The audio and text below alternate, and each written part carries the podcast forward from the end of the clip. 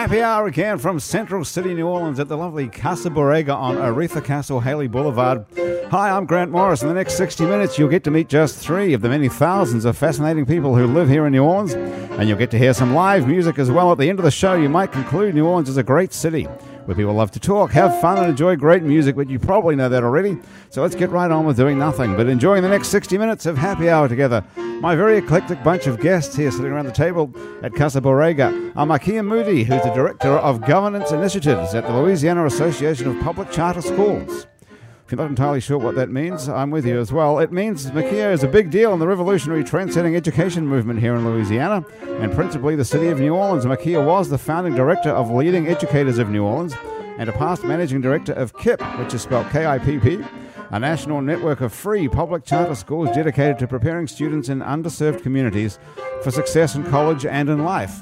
Hi, Makia. Hi, Grant. Wow, I'm a little I'm a little intimidated now. I know what you do, and it's only going to get worse. Listen to this. Aaron Wolfson is here. Hi, Aaron.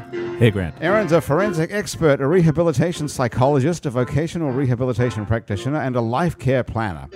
I'm out of my depth already. Aaron is a psychotherapist. This is not good. With expertise among other fields in pain management. Dr. Wolfson is also an expert at alleviating pain, the New Orleans method, through food and music. Aaron was the owner of Savvy Gourmet, one of the early restaurant pioneers of Magazine Street Hipness, and is a drummer in local rock band Coot, whose self-titled debut album has just been released. And hey, right- you right- got it in your pocket? And it's right here for Hey, you. Look at excellent. Thank you very much. We can play a little bit of this Yeah, as well. whatever. It's still warm. Yeah, it's been. I've been Just come off the it. press. Oh, you got one for everybody. Thank you very much, Aaron. Gifts. Elon Hornsby is here as well. Elon is our musical guest today. Has another CD. Elon is originally from Homer, Louisiana. She's been a musician almost from birth, learning to whistle before she could talk. I don't believe that. Is that true? That's what they said. That's what that's what your parents I'm told go you. with it. I'm gonna go okay, with it. learned to whistle before she could talk. In college, Elon was on track to become a classical musician, a horn player, or orchestra conductor when she found her voice as a singer-songwriter. Oh, what a shame! You could have been like a real classical musician by now. Yeah, but this is more fun. Yeah, this is much more fun, I guess. Moving to New Orleans, Elon has set about launching her solo career with a rare seriousness and sophistication. Her recently released debut six song EP, Only Elon, was produced by Better Than Ezra's Tom Drummond and has critics comparing Elon to Macy Gray and Missy Elliott, which is true. It's an awesome bunch of songs, I have to say. Thank you. It really is impressive. Elon Hornsby's debut album is due out later this year to be followed by a major tour. Yep. That's what they tell you. Yeah. All right. Hey, Elon. I also have something for you. What else you got here? Hi, there's your well. EP. I've got. I'm really making out like a bandit. I got two CDs here already, and I haven't even started the show. On piano is the fabulous, talented, charming, and always attractive, in his own particular way, Mitch Foreman.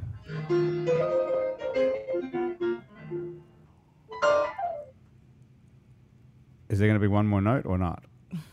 That's it. Yes, thank you very much. Very nice. Hey, Mitch, how are you? Very well. How you doing? Good. Well, we had to take off Mardi Gras. You know, for last week we had to take off for Mardi Gras because we are, we are in Casa Borrega here in Central City. There was no way to get here during the parade day, so we had to take a week off. What did you do, Mitch? Anything exciting? Uh, no, just the usual Mardi Gras. You know how it goes. Did you nails, pedicure, manicure? yeah. I thought so. So today we're coming to you live also on um, on Google Hangout. If you're listening to this after we've hung out, you can go watch it and see what we look like on um, on YouTube on our YouTube account. If you're looking listening to us live as we record the show, you can apparently call in and be a part of the show.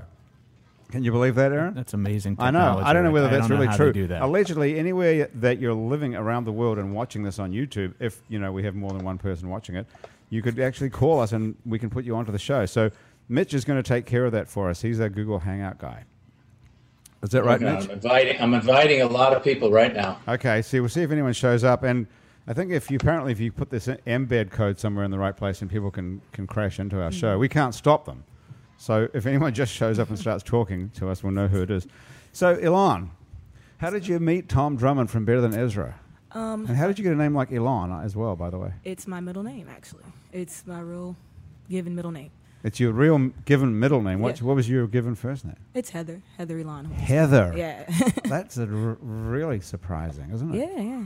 Because that you don't look like Heather. I know. That's why, I, like, you know, I want to drop the first name and keep the middle Yeah. name going. I really like it. It has more rhythm to it. Did you go with Heather in like elementary school or anything? Oh yeah, I had no choice. Um, you know, all through college and but How'd they come up with Heather over there in Homer, your parents? What were they thinking? my mom, you know, she was thinking bigger. But Heather, it's such a cute sort of a name, actually. But there were a lot of people called Heather when you were born. I suppose it was yeah, a very it's, it's popular name, right? Yeah, Like a lot of Tiffany's and Britney's. yeah. What Tiffany, Brittany, Heather, Elizabeth, I think too was pretty popular there. Yeah, Elizabeth was was pretty popular. Um, Jessica's. Jessica, that was Yep. another big one. Yeah, thank God that you have a cool middle name like Yeah. Elon. Where did that come from? Is it an anagram of something? Uh, no, my mom. I she just knew it was like French, so she's like, I like the name, and my sister's like Shantae, so she kept it. Enchante and You Elan. know, yeah, I think Elan is French, E L A N, right? I think so. What's E L O N in French? Does anyone speak French here? My kids do. My two kids do, but I do not. Uh, where Well- are they? Are they here? They are not, indeed. Hmm. They might be on the Google Hangout, but Tell them to call us up. I well, I know will. Elon has a lot of other roots too, especially like Middle Eastern roots. So Yeah. it means like oak tree in some. It means some oak tree in some other. cultures, In some, Yeah, in some cultures, Elon means oak tree. That's yeah, nice. strength oak tree. Strength is good too. Mhm. What does Makia mean? I'm not, I'm not sure what Makia means. My sister named me Your after s- hearing it on a television show. Really? How old was your sister when you were born? She was seven. Wow, she got a lot of. It's okay. I mean, kids name their cat often, don't they? Or- They do. but they don't really usually get the power to name their siblings. But my middle name is Oni, O N I, which means desire in Swahili. Does it That's really? So I might start going by my middle name You should. Yeah, Ilana Noni. Desire has got something going for it. It does indeed. So- and on Valentine's Day. It's happy Valentine's Day to everybody. We're recording this on Valentine's Day. If you listen to it after Valentine's Day, but what are you guys doing for Valentine's Day? Aaron, are you a romantic sort of a guy? uh, I am indeed. I um, walked to Walgreens at nine uh, forty-five last night. Bought my wife and children their cards, which is about the extent of my celebration. That's pretty nice though, because you can walk to Walgreens from your house, which is a good sign. Where do you live? Uh, well, I live near Bayou St. John. I'm actually staying with my brother while my floors are being refinished. So Mm. we're all holed up over there in uh, the Garden District. Yeah. There's pretty much a Walgreens within walking distance anywhere in America at this point. Yes, I don't know if around the whole world. Are they worldwide Walgreens or just here? they, sh- they feel No, worldwide. They don't know. They're everywhere you go. There's Walgreens Like in walking Walmart. distance. Walmart is. I'm Yeah, sure they're there's as like- many Walgreens as Walmarts Yeah. by now. They weren't to in. Tokyo when I was there last week. last week. Yeah. What were you doing in Tokyo last week? Visiting my brother and my new nephew, who's nine months, and avoiding avoiding Mardi Gras madness. Did you get back in time to miss Mardi Gras? Like when Mardi Gras just ended. I came like- back on Tuesday. You came back Tuesday on Mardi Gras. Day. What a great day to fly into New Orleans. It was very empty at the new refurbished airport. It was lovely. Is the airport all f- fancy and finished? mate? I was impressed by the baggage claim. I had to post on Facebook that they kind of stepped it up over Did you spend a MSY. lot of time in baggage claim? No, it was actually quicker than usual. Whoa, nice bright lights, colors, Commander's Palace, advertisements, all the restaurants. Really? Well, very Yeah. fancy. So how long were you in Tokyo for? For a week with my mother. She was very excited to meet her grandson. It was a good time. Did you say your brother lives in Tokyo? He does. He didn't name you. Is he even older? Um, Or is he young? He's two years older than me. Mensa Omari. Most his, of our name's Men- his name is Mensa. Mensa, yes. He's not in Mensa. No, he's not. he's a graphic designer by trade. Wow. Mensa and Miya. Makia. God, I almost said Miyako. That does sound Japanese, actually, doesn't it? It does. wonder if that is Japanese. It probably is. So, how long has your brother been living in Japan for? He's going on three years. His I wife. wish he would call us up from Japan on the show. oh, he'll he'll get the link afterwards. Too late afterwards. we need him on right now. Three years in Japan, in Tokyo. Yes. His wife is Chilean. She works for the consulate there. She works for the Chilean consulate in Tokyo. Yes. And he's a New Orleanian. No, he is a Virginian. Oh, you don't come from here. I do not. Okay, okay. Where are you from? I grew up in New Hampshire. Good heavens. You should be called Heather, really. That's really funny. wow, finally, after two years, I said something funny. What? Uh, how'd you get down here then? Um, after working at KIPP in Gary, Indiana, I transitioned to be the founding executive director at Leading Educators, which is a national nonprofit that does teacher leadership training. So I moved in July 2010 um, and to worked here, there. to New Orleans. Yes. To what's it called again? I'm lost with all these names. Oh, Leading Educators. Leading educators. Teacher leadership, student success. They have a teacher leader training program. Hey, did you used to be a teacher? I wasn't, which is interesting that I've been immersed in the education reform movement for a while um, and have not been a teacher. My mom's been a teacher for 30 plus years. But yeah. How did you me. get to be interested in education at all? After graduate school, I worked at the Charter School Resource Center in Chicago, Illinois. Um, and it was just Not kind like of the a- other Chicago, right? Well, there could be more than one. Are there? Possibly. What does I'll Chicago mean? Does anyone know that? Oh, that's another good question. Cool. These are the things that nobody ever talks about. What does Chicago mean? What what, what language is that? Heather, any idea about that? you have an education, Heather, don't you? You went to like grad school as well. God, yeah, this is the most this is the most brainiac group of people we've ever had on Happy Hour. Actually, That does- that's not saying a lot for the show. It's not- well, believe me, it's not. But you're, you're a psychotherapist. I'm gonna say you have a PhD in psychology. You're a doctor of, in psychology. I am. Elon was almost an orchestra conductor. And Makia's like a big shot in education. Jesus Christ! What are you? Do you anyone know what your IQs are? Anyone? Idea? Do you hey? Do you have to measure IQ? Her brother's named Mensa. Why don't you ask? Man. No, that's a, that is, I mean, I hate to go on about someone's name, but that is a strange name, isn't it? It's an To give awesome name. Mensa. I forget what it means. He has an H on the end. Oh, oh okay. Mensa with an H. Yeah. Prominent and strong. Yeah. Does it? Yeah, more it makes masculine. it stronger when you put that H in the end. You know. Do you have an H on the end of No, no, no. Think about adding one. Well, Ma- actually, Makia has an H on the end of go. it. Elon, you could have a silent H on the end of Elon. Yeah, that's what I'm the H is about. silent. Elon. It's got well, a hey, nice, it's got a nice H, ring to it. Last name's Hornsby, so Yeah, like, put- oh, it is put the I just put the yeah, put the H like iTunes. Mhm. Just put the H like a little H on it, or big H at the end or something. That's a good idea. So you still didn't tell me how you met Tom Drummond, or didn't I ask you that? you did. We we started to get into it. Then you switched your questions up. but um, I'll go back to page one now. Yeah. Okay. Um, I met Tom through my manager. Actually, I met Susan Reyes first, which was um, she was introduced to me from a friend of mine, Lester Perryman, and you know she saw a lot in what I was doing and said, you know, I have the perfect person in mind. I want you to meet who can help you. Phone Yeah. call. Who is it? Oh no, it's my mom. Hold on. Oh, really? you want to talk to her? No, no. Ask her what Elon means. She was just texting. Yeah. me. No, so pretty much. What, um, what she- were you doing that she heard before? Um, before I was Tom actually came just along? performing in a lot of places um, downtown. Um, I was working on in my EP first on my own, but you know, recording it in my my room. You know, I had all my equipment, and I let her hear it, and I was performing something live, and she heard me, and she's like, "I want to do this. I want to work with you." Like, we gave, you know, we took the EP I had. Did it really just happen like that? She just went to a live performance and came up to you afterwards. Well, and said, it was- I think you're great. it was more of a private performance, not like out there. Like she, it was set up for her to come listen Oh, to me because Right. she needed to hear me. But I mean, she was impressed by what she heard and she wanted to move forward. And the rest was just like amazing thing after amazing thing that kept happening. So Yeah, that's the whole the the record is is is very slick. I mean, it's not doesn't sound like someone's debut recording at all. It sounds like some really accomplished somebody in LA might have made it or something.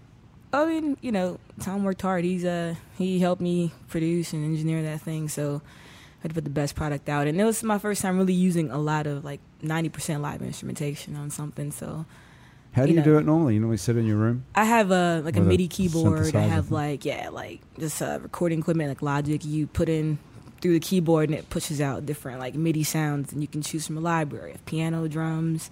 You can create everything right there, you know. But it won't sound as good as the real thing, of course. But it can come pretty close. And that's how you wrote all these. Yeah, that's how I always start writing. Right. I make my track, and I- I'll you know write something down at work and come home and like I gotta make my track now. And And what about playing live? How do you play live?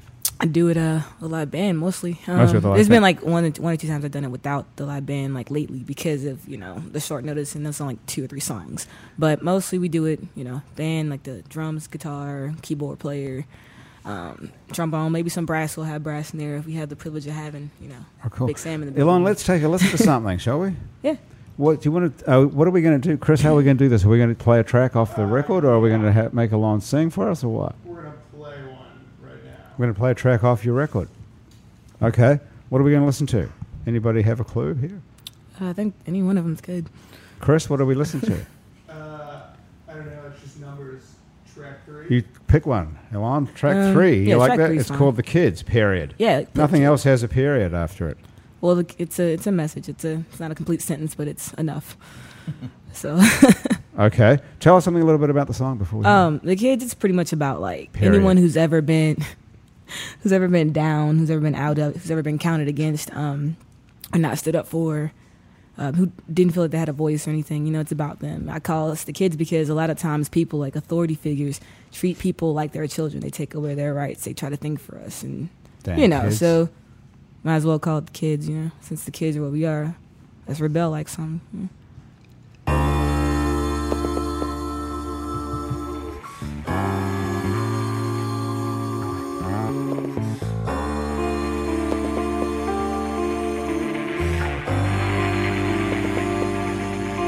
I know my name.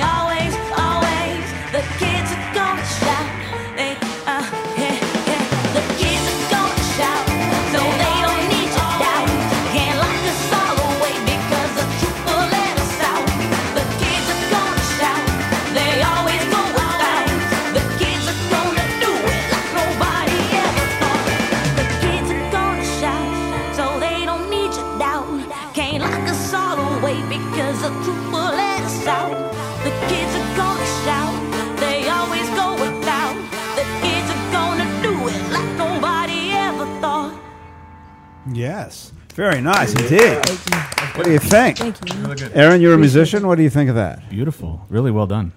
Makia? It's catchy. I think I was expecting it to be more raspy, Mm-hmm. um, and then it's like really smooth. So It's slick like as it. hell. So those are all live musicians. I mean, that's what's, those were a live performance, or was that done? No, that wasn't a live performance. That That, was wasn't- recorded um, studio, but um, But I mean, most of them live musicians, Yeah, live musicians. The only thing, he kept a few of my, you know, the synth- synthesizers I had from the original track. So who's who's playing on that with you? Um, yeah, Chris Arsenal on drums. Uh, I believe we had Jacob Larson playing some of the guitar on there too. Um, uh, Papa Grow, Mm-hmm. and of course Tom. So it's great. Yeah. Impressive. Very, very impressive recording. The whole album, the whole EP is is amazingly recorded, and you've got you're supremely confident. You mean during the in, in the well, not songs? not as a, no, as a person. As You're I a, knock shi- down my you're a glass right shivering now. wreck now. I As I see lock- that. yeah, but see, no, but not the- even- musically, you, it sounds so confident and so st- like striding across the whole thing, doesn't it? I just just has something to say, you know. Yeah, courage and love. Yeah, How'd you come up with those two words? You put those two together. it takes one to have the other, you know. It takes which one to have which one. It takes courage to love. Now, let me ask my psychotherapist, Dr. Wolfson. Yes. Talk, talk to us about the com, con, the conge- con, connection. Thank you between courage and love. I think it's already been explained as well as it That's can as much as you can do.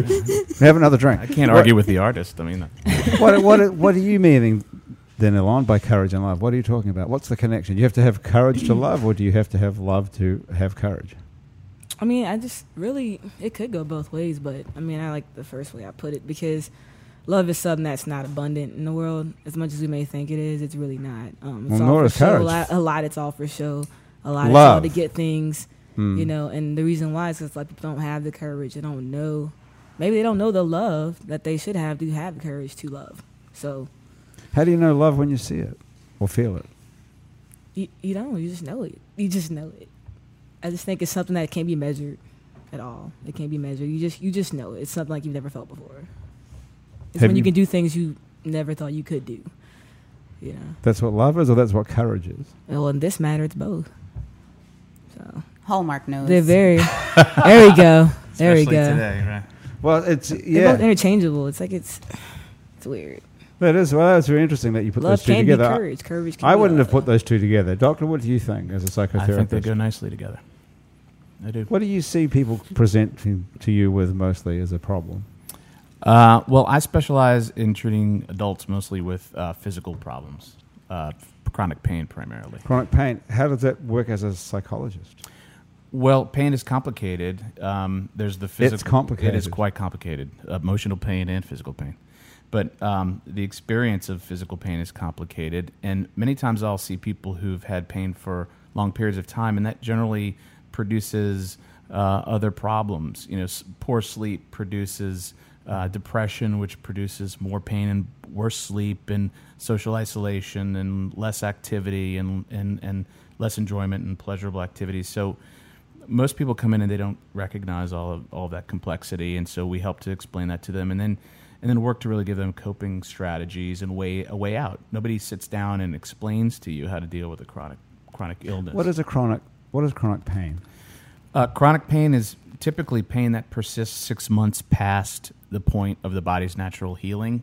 So if you have a broken leg and it heals uh, in six months, that's not chronic pain. But if you if you have a broken leg, the bone heals, but you experience pain thereafter, that's considered chronic in the medical community. So anything that lingers after the problem, the After- cause of it should have after been the healing, right? Exactly. After the healing is complete, if you continue to have persistent pain, that's considered chronic in the medical community. Okay. And what what do you do psycho? I mean, physically, it would be nice to be able to get rid of the pain, obviously. But Exactly. psychologically, how can you help someone cope with it? Well, I, I spend a lot of time working on behavior change with people, uh, and the first step in behavior change is is um, monitoring behavior. So a lot of times, I'll get somebody who's had a chronic problem. Uh, they don't recognize how sedentary they've become. How do they get to you in the first place? F- physician referrals, Oh, okay. or if they're injured workers, maybe they're a workers' Oh. compensation or na- case manager or what have you. Um, so I do a lot of behavioral assessment with people, and I've been using this device recently called the Fitbit. I don't know if you're familiar with these activity trackers that you Fitbit. wear. Mm. It's a little device. You wear it. Yeah, You put it on like a like around your wrist. it's like a fuel band or something. Yeah, it's, like, that Nike Exa- fuel same band thing. Yeah. So those things measure activity spontaneously, and they can also be used to measure sleep. And then we've developed a program. To, Really? yeah, You can tell when you're asleep. Right. So you get in bed and you push the button, and it knows you're trying to sleep. And then when you get out of bed, you push it again, and it tells you how efficient your sleep is. So if you're in bed and you're not moving, it assumes you're asleep. What's this thing called? The Fitbit. Fitbit, right. And then so we developed a program that will also use SMS text messaging to text the person once an hour to ask them what their pain level is. So mm-hmm. now I've collected their activity, their pain, and their sleep levels, and I can go over that with them and their physician. And then we usually try to schedule an intervention. Maybe it's physical therapy, maybe it's a epidural steroid injection, maybe it's a uh, some new medication or a s- swimming program or whatever it is. We we do the intervention, then we measure again in six weeks, eight weeks, and see if there's been any change. So you, you you text the person every hour and say, "Hey, how are you doing?" Yeah, I mean it's automated. It's you know I don't sit there and do it because it's Right. I've, so you know, you invented this program. you invented this program.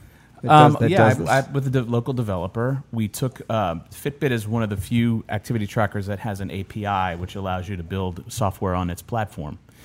And uh, there are lots of slick sort of pain management uh, iPhone apps out there, but they take a lot of negotiating and navigating and lots of input data, in, you know, user input.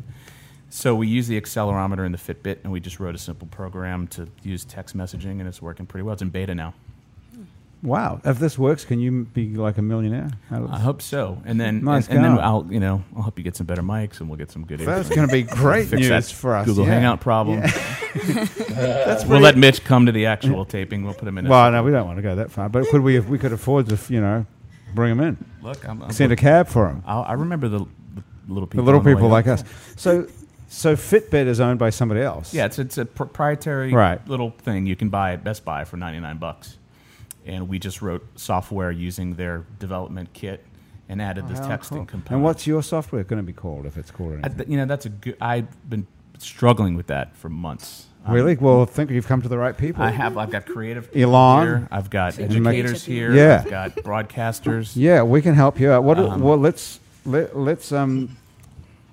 What have you got so far? I mean, what to do? It's, what are the what are the a- what's well, the it's an concept? activity tracks. It's a tracking. It's monitoring. I didn't want to put pain in the title because I didn't want to reinforce you know pain Hmm. You want relief in the title, relief, tracking, viewing. Mitch. I don't know. I'm, I'm, I'm, I'm working on it. Okay. Okay, Makia, anything come to you? I think you should blend some courage and love in there. And Mensa. Mensa. Lurage. I'll call it lurage. That's pretty interesting. Courage, love, and Mensa. Lurage. Men. I don't know. Mensa. It's, But you want no. you need something snappy. Comfort that's keeper, what- man. Comfort keeper. Comfort keeper. There's one. Put it out there. Don't you have a comment section on your website? When Yeah, well, people okay. listen to this. And what if about I a use what your- about a prize? Anyone who comes up? yeah, up if with you the, come up with the winning title. name, I will provide you with your own Fitbit to keep what a, and a plus a coot and CD. a, and a signed Coot CD. Okay, now or, we're getting or somewhere. nine hundred and ninety-five of them. That's how many I have left from the initial. original How many did you have originally? Thousand. So things are going pretty well for Coot. Well, we you know we, we're all married guys with, with jobs. You know, we can Right. play four times a year. You're not going to sell move a lot of uh, units. Right? The funny Is thing that is what that- they say, moving units. Yeah, yeah, move him. Yeah. you can open for Elon sometime. Well, when she what- goes on tour. That's why I'm being nice to her. I let her sit right next to me. She's, yeah. Well, congratulations on selling. Well, you haven't sold. You've given it. Well, No, we've we're got two of on them it. here. So where'd the other three go? Oh, we got no, three I'm here. just teasing. We had a record release party at, at uh, DBA a couple weeks ago, and got rid of two. Uh, three. Three. The bass player's mother bought one online, so that's good. Oh, that is nice. Yeah. Oh, she's good like that. Yeah. Okay. Well, we have a listen to something off that maybe at some point. Do you think? Yeah, we should do it. I don't want to step on Elon's. This is Hey. her- No, we've got room for everybody. Yeah. We're going to have Mitch play us a song in a minute as well. How about that? Um, but first, Maki, I just wanted to ask you something. What is going on in education here in New Orleans? Is it true what we hear that we're at the forefront of this incredible revolution of charter schools and the whole country's following us and watching us? I think to a great extent that would be a true statement, um, but there have been some challenges along the way. Um, there's probably more charter schools within New Orleans than any other city within the United States. Um, a lot transformed within public education post Hurricane Katrina. Right. Um, and right now, it's kind of like the second generation of stabilizing the reforms that have been happening. So, a lot of single site charter schools are replicating to become charter management organizations and having more than one campus, um, such as Renew schools, First Line schools. There's a host of them um, that are growing. And each of those, the work that I'm doing with the Charter Association, each of those schools has an independent board of directors, since charter schools are public schools that are governed by this board of community people. And a lot of my work is on identifying, recruiting, and training board members so that schools are in a better place to be sustained for the long term. Well, what sort of people are you looking for? We are looking for people from a di- from a diverse set of professional backgrounds. So financial, accounting, creative types, Psycho- doctors, psych- psychotherapists. psychotherapists. My kids attended charter school. You're in. Great. Which which one do they go to? They go to Audubon Charter, and they are in the French immersion program, as I alluded to earlier. I speak no French, by the way. Wonderful. See, Like, yeah, one of Are the you part of that part of your purview, the Audubon Charter School? So it is a charter school within the state, and we support quality charter schools across the state as a membership organization.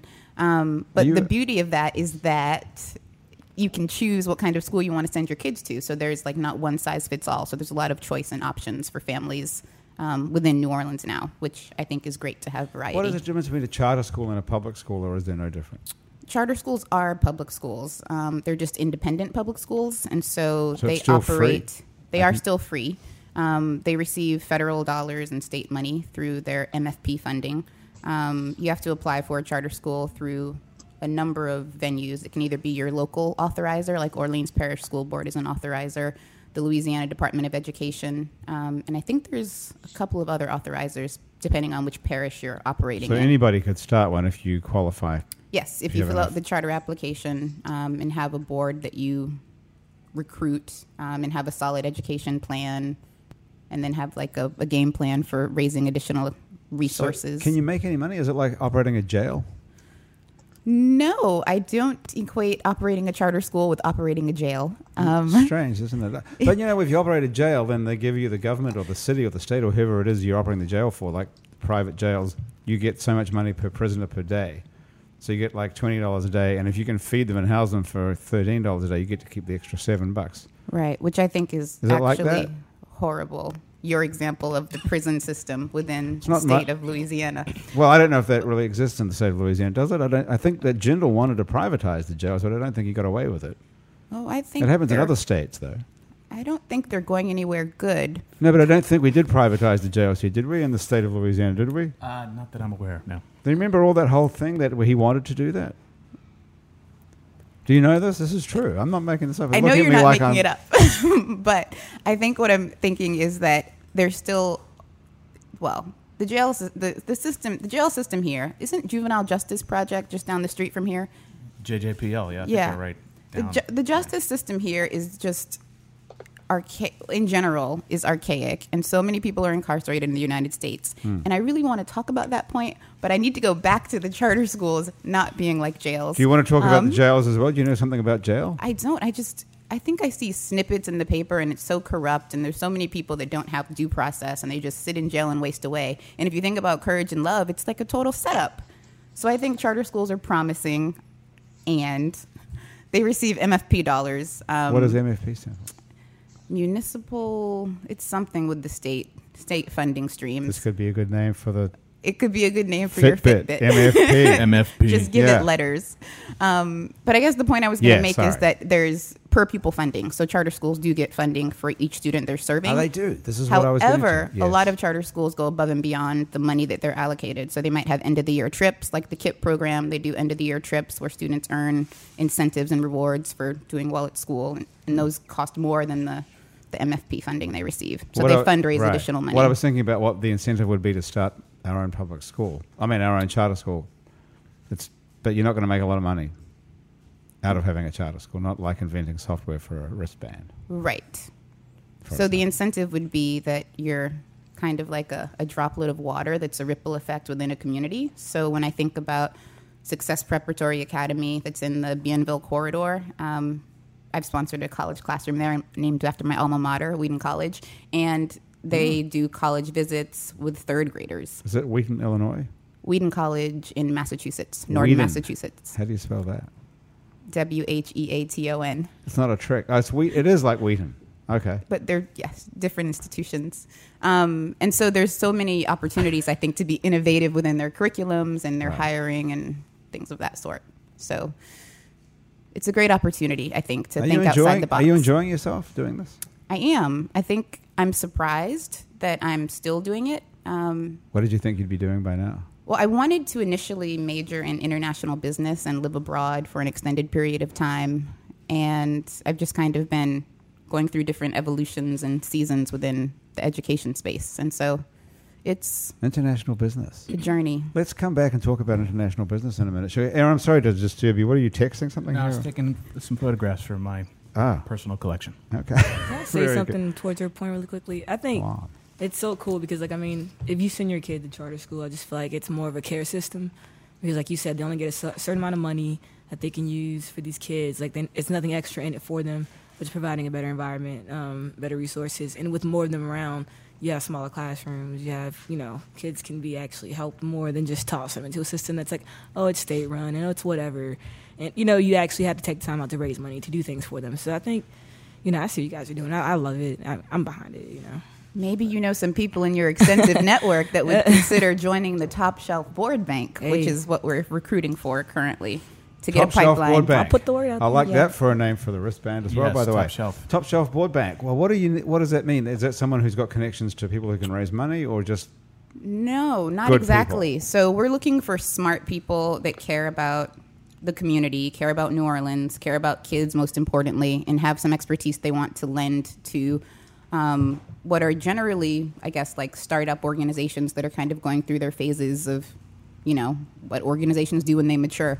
Um, so someone that has human resources experience, legal expertise, architecture, facilities, like there's all these challenges that charter schools face. Well, the list Um, is getting very short. and there's a lot of no. Well, I mean, How many more qualifications do we need? to well, we want you, you don't have to have like all. Kids. We want them to have some. Oh, some of these, Right. some of the above. You don't Because have you could how serve on a committee. Like if you're a CPA, we would love to have you serve on a charter school committee for Okay, if- finance committee. If anyone's listening to this right now and they're thinking, I can't take any more of this, I have to go and do something, and this is as far as they're going to get, let's tell them how to find you then, shall we? they can find me at www.lacharterschools with an S on the end org. That's the LA Charter School LA Association website. Lacharterschools.org. Yes. Can, and they And there'll be governance information about the sessions that we're hosting. Governance information. Okay, I don't even know that. Uh, Charter govern- school board governance. Board governance. Okay, so if anyone's listening to this and they want to do something good for our city, and they have, they're either good people, like kids, have HR experience, or architects, or wh- what else? Over three feet. no, there, there are no height requirements. There's requirements. no height requirement. Okay, so that's interesting that you're looking for that because I'm sure there's people who want to do good and would, could help you. And we get 10% of everything at, here at Happy Hour if it works out. I mean, let's come back and, and, and talk about international business. And also, I want to talk about food with you, Aaron, Yes, as well. let's do that. But first, let's get Mitch Foreman to play something for us. Mitch, what do you think? I, I have a uh, Valentine's Day alternative. It's, it's it's a song called Valentine's Day, written by James Taylor. Oh, come on, really? Yeah. Okay.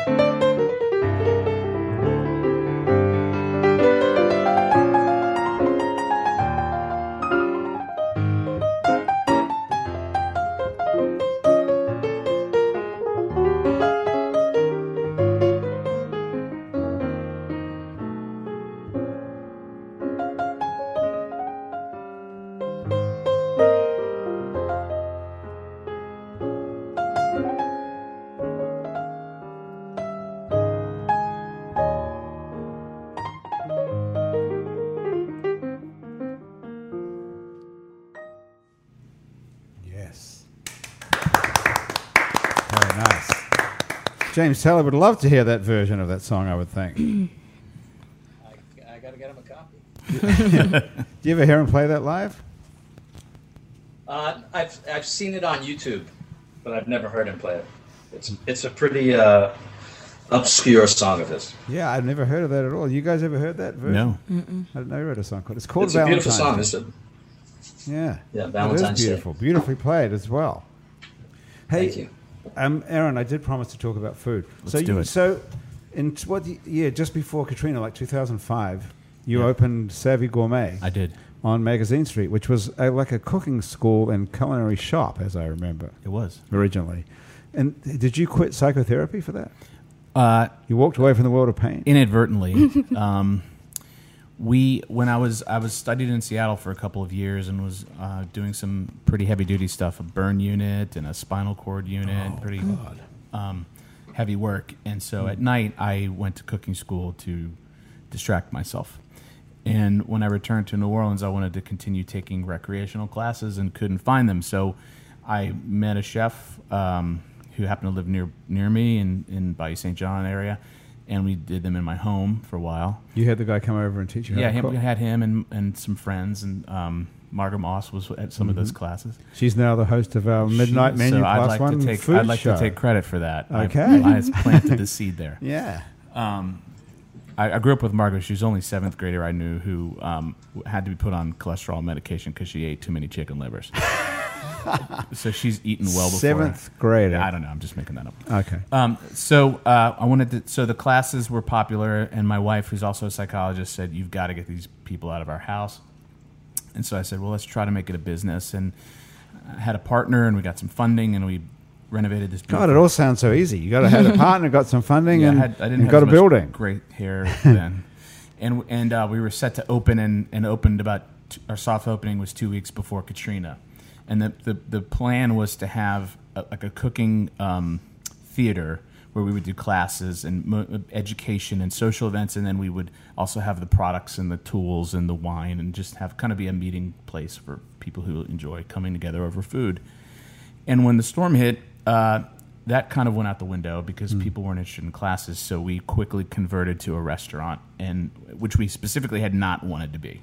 We just did not want to be a restaurant. The failure rate really scared us, and um, so there was nowhere to eat. And so very quickly we were open, uh, cleaned up, ready to go, and had one or two items on the menu, and just kind of went from there. Eventually, classes came back, and It was like a you had sandwiches and, and a couple of long and- tables. and- yeah, it was very, um, very relaxed and, and, and casual, and just whatever produce we could get. And It was quite an important place after Katrina. It was one of the very few places that were open that you could actually sort of get out of your horrible existence and sit down in a sort of a nice environment for a few minutes. yeah, it was And talk to other people. beautiful, kind of modern looking, Mm. clean. Just you know, um, we had some of the mayors uh, bring back New Orleans com- uh, small business committee meetings there once a week or once a month, and kind of became a meeting place. We did a lot of sort of free meetings and events, and it was really. Did you get to meet Ray Nagin then? Uh, I did. Uh, I did. Okay, now we're on there. Now we're now we're going down another bad road, I, I imagine. But I can neither confirm nor deny my meeting. Mr. Nagin at this point. so, as a psychologist, then you were providing quite an important psychological service for people. I believe so. Um, my in-laws came to visit not too long after Katrina, maybe the end of the year, and they were, you know, amazed with the with the devastation, of course. But and then they came in to the to Savvy, and they. It, they, they immediately noticed how happy it was in there. Was Just lots of natural light, and people were smiling. And um, we had these parties. I mean, before bars were reopened, before there was any live music anywhere, we had these, um, you know, these these uh, re- repatriation parties where uh, Saturday night we would just have uh, you know free drinks and food, and people would come and meet you know meet there. This is when you know there was there was no movie theater, there was nothing to do. It was you know so we'd stay there until curfew and then go home. God, I forgot there was a curfew. How crazy! What an era! And what happened to the place? Because it was a cool place. And then awesome. Um, did you? I think that you, you know Did you guys we got we got really we got crushed in the um, sort of economic you know downturn. People stopped buying very expensive French pots and pans, and um, you know the overhead got to be overwhelming. And um, Mm-hmm. we had maintained the restaurant all the way through, despite our better judgment, and that was really hard to maintain. And um, and I really wanted to sort of go ba- back to my practice. So you'd actually given up being a practitioner. Well, I was doing it on a practicing limited basis. Uh, right after the storm, there was nobody to practice psychology on. Um, I, you know, my office got destroyed. I had this building in in um, mid city that got eight feet of water in it, and I had no place to, to work. And and this happened to op- open during that time. So took all my time. Um, I, I practiced about a day a week for a couple of years, and then in 09 I went back to it full time. So you closed down. Savvy Gourmet closed down in 09 then. It did. What happened to the partner? Uh, he's around doing other things. Uh, My my um, I've heard uh, he is starting another food business. Um, You don't talk I don't to know him any anymore? details. Not as much. Uh, we used to see. I used to be married to this guy. You know, it was like a, a, a Hmm. marriage. We were you know partners. We talked. I talked to him more than my wife during that time. So um, we're friendly still, but we just don't. I just don't see him as much. Okay. Well, thanks for doing that on behalf of all of us who used to hang out at Savvy Gourmet because it was a, it was a sort of a, it was a hang. It was a place to go. And it was fun. what's in that building now? It's like a gym or something. No, uh, it's uh, Sukhothai restaurant. Sukhothai is there. That's right. That's what is there. Okay. All right. yeah, good people there. Yeah. So Apolline's right down the street from there. Apolline. Have you been to Apolline? Not that's where Dominique's was. Right. Not sin- no, not since it was Oh. Dominique's. You like that place? I'm going there for dinner tonight, and I advise that you go sometime. Really? Are you going there on a romantic Valentine's Day rendezvous? No, I really thought I was onto something here. No, that was easy. Who are you going with then? I'm going solo to enjoy scallops. They are You really so you go out for dinner good. by yourself at I Apple at a do. fancy restaurant. That's Yes. courage I don't know. right I, there. I don't. I was just going to say That's that. I don't know courage. whether that's courageous or sad. Yeah, that's courage begetting love. I bet that's how it Yeah. works in that direction. I love to eat and I love to cook. And if you can't do it with someone, I mean, you should do it by yourself. yeah. Why? Why? Why wouldn't somebody go with you? Most people call up someone and say, "Hey, what are you doing tomorrow night? You want to go out to dinner? What are you doing tonight? Or what do you do? Oh, you just screw that and just go by yourself. Well, sometimes I like quality time with myself, and I feel like you know now We that can I'm leave still- you alone. I'm still adjusting to I'm still adjusting to jet lag and getting back in the groove, and Right. it's just you know it's my Oprah time, my peaceful time. do you know that? I mean, tell you, that is brave, isn't it? Do you ever do that, Elon? You ever go out to dinner by yourself at a nice Yeah, restaurant? I love going. To, yeah, I do that. I just like to Do enjoy my you? food and by yourself. quiet. Do you really? Seriously, go tell eat. the truth here. Yeah. why are you? Why are Like, you my, you know what I like to there's go? I like to go to Mr. Ed's. I like to go to Mr. Ed's downtown in Bucktown. Mr. Ed's. In and they Bucktown. have yeah in Bucktown. They have some amazing food. And some days when I want to just be, you know, want to splurge, I go out there and I sit and I eat by myself. Okay. It's, it's I'm surprised to hear is Mr. both of you. It's like soul food mixed with Mr. like, Ed's, like it's like Cajun horse and food. Italian influences. Like they have everything from like pasta dishes to like you know like Creole dishes. So Okay. and even have some really good like fried chicken and fish, fried fish. Yeah. Okay, Aaron, you're a foodie as well, obviously. Do you Uh, go out by yourself to have dinner? Whenever I can, I have two kids, and I'll go wherever I can to be without them for a little. while. Would you? Did you make a reservation? Like I- here at I Apple did Inn? not. I usually sit at the bar if I'm solo. I don't think that the bar is going to be filled up on Valentine's Day. Oh my but it could be my lucky day. There could be someone Are you special look- just waiting. You never right know. there. The bartender, Yeah. bartender might be available. Are you looking for a, a partner, love or courage? All of the above. You are. Yeah. Did you leave anybody behind when you moved here? No, I did not. I did not leave anyone behind And in have you met any l- likely looking Chicago, Illinois? That is. Have you met any any likely guys since you've been here, or women, or whoever you're looking for? There have been. Well, I'm looking for men. I would like men? to okay. clarify that okay. for the universe. Um, I've met some interesting potentials. hmm What qualities do they have to have? up. Like kids, No, not HR experience, be architect. Architect.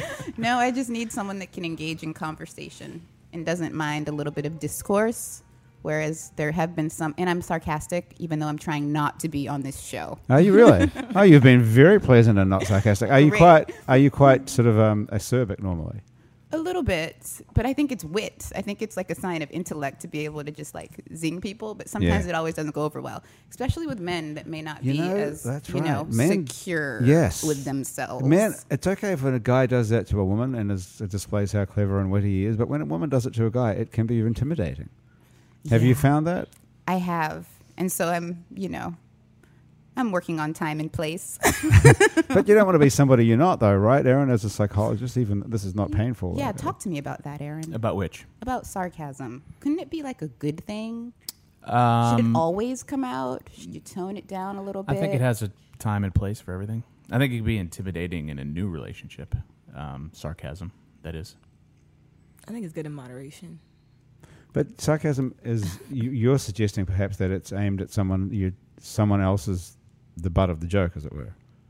Not Like you're saying something, you'll make some sort of acerbic comment or sarcastic comment about something that somebody said.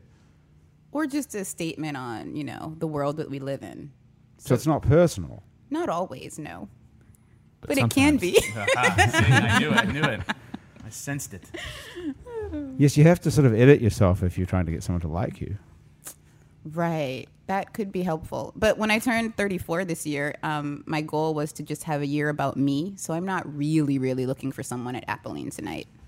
I'm just, you know, And that probably getting reacquainted with Makia. really. Mm-hmm. I think looking for someone is a probably a sure bet way, a sure way not to find anybody, isn't it? Once you start looking, it things get disappointing. It's like looking for an Oh. apartment. How difficult is it to?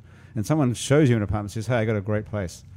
Are you interested in moving?" It's a whole different. Serendipitous. It's a whole different thing from when you have to go out and look for a place and they all suck. Until finally you find something that's okay. Have you ever found anyone by looking for them, other than on Match.com or something? No, they're usually just surprising encounters where something clicks. Have you ever used Match.com or eHarmony or any of those things? I used Match.com in Chicago for all of like four weeks, and it didn't work so well. Nobody. I thought it was creepy. I'd rather meet someone at a coffee shop or at a concert or at a music show or from, well, you know, maybe someone that's in the education circle, but not in the board bank because that would be a conflict of interest. Is there some sort of ethical problem with that? Well, I just think it's close to home. Would you guys date someone that you kind of work with? Well, you're married, but No, I think you, you never eat awkward. where you, you know. Oh.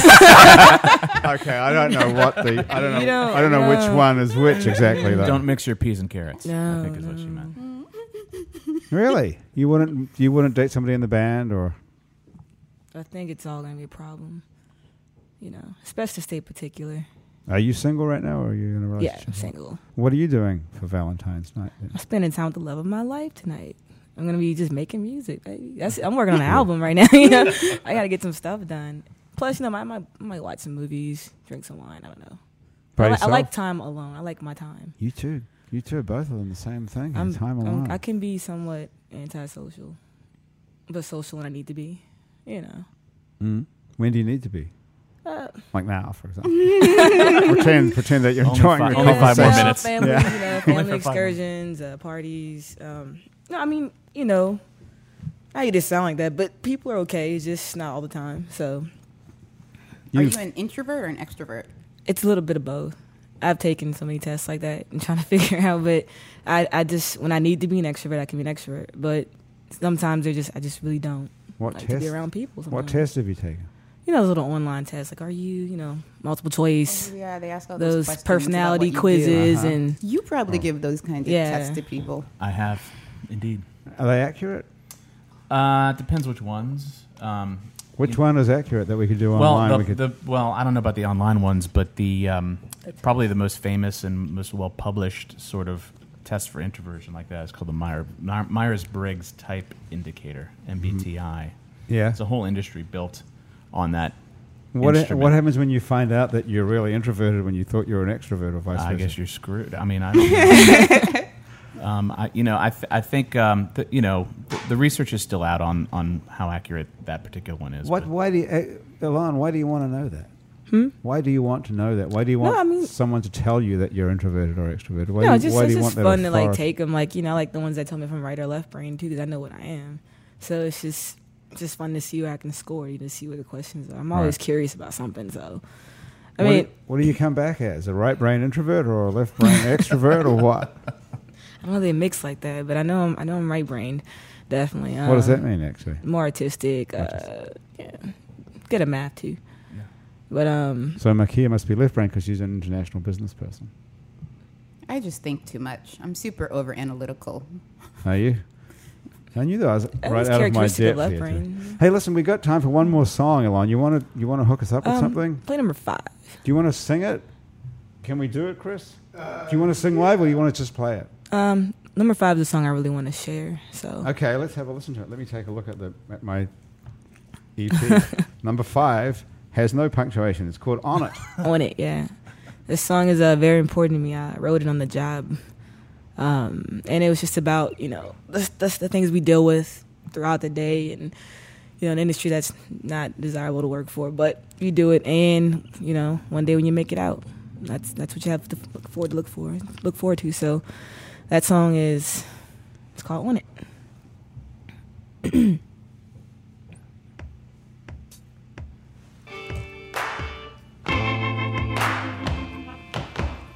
I was cruising and a drinking down my old boulevard. Then a stranger stopped to thank me. All I heard was applause. I've come so, so far.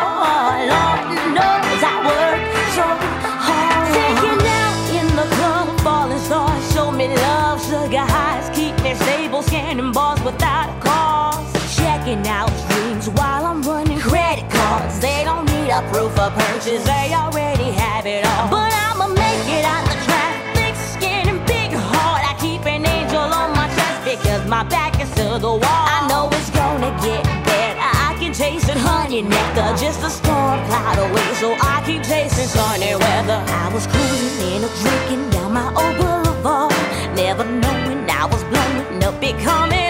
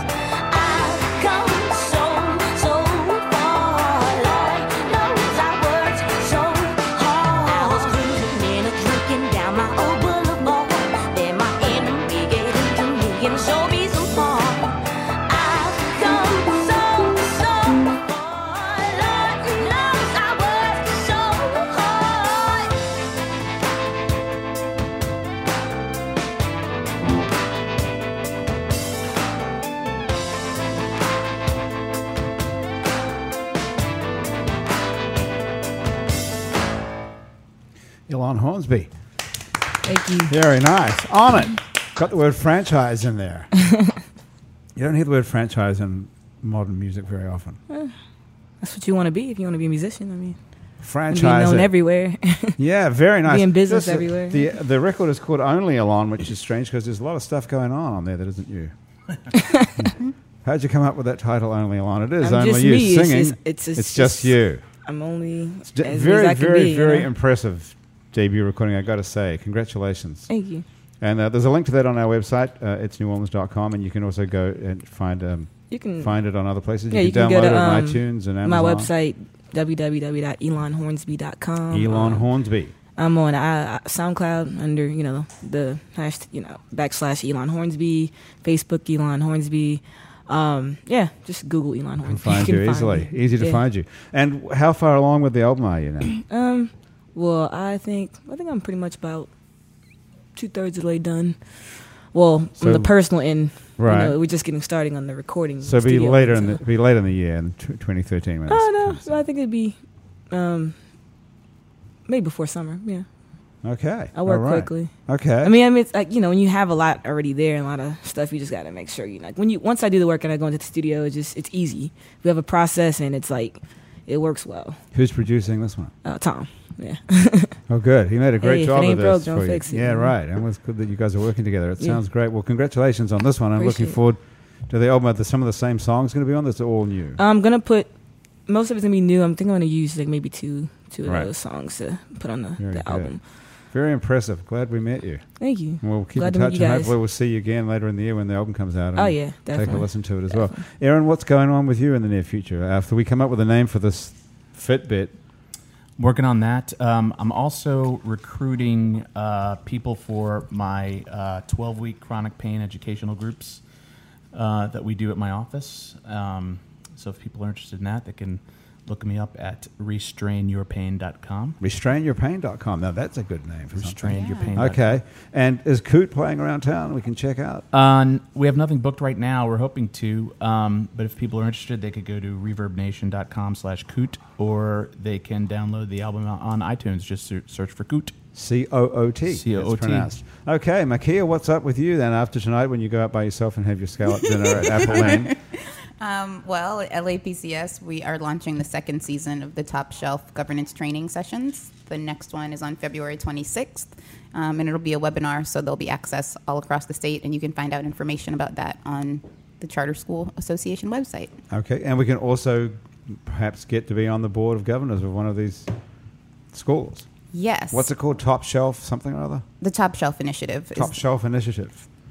I always thought that was like a booze thing, Top Shelf drinks. We're raising the bar on charter school excellence in the state of Louisiana.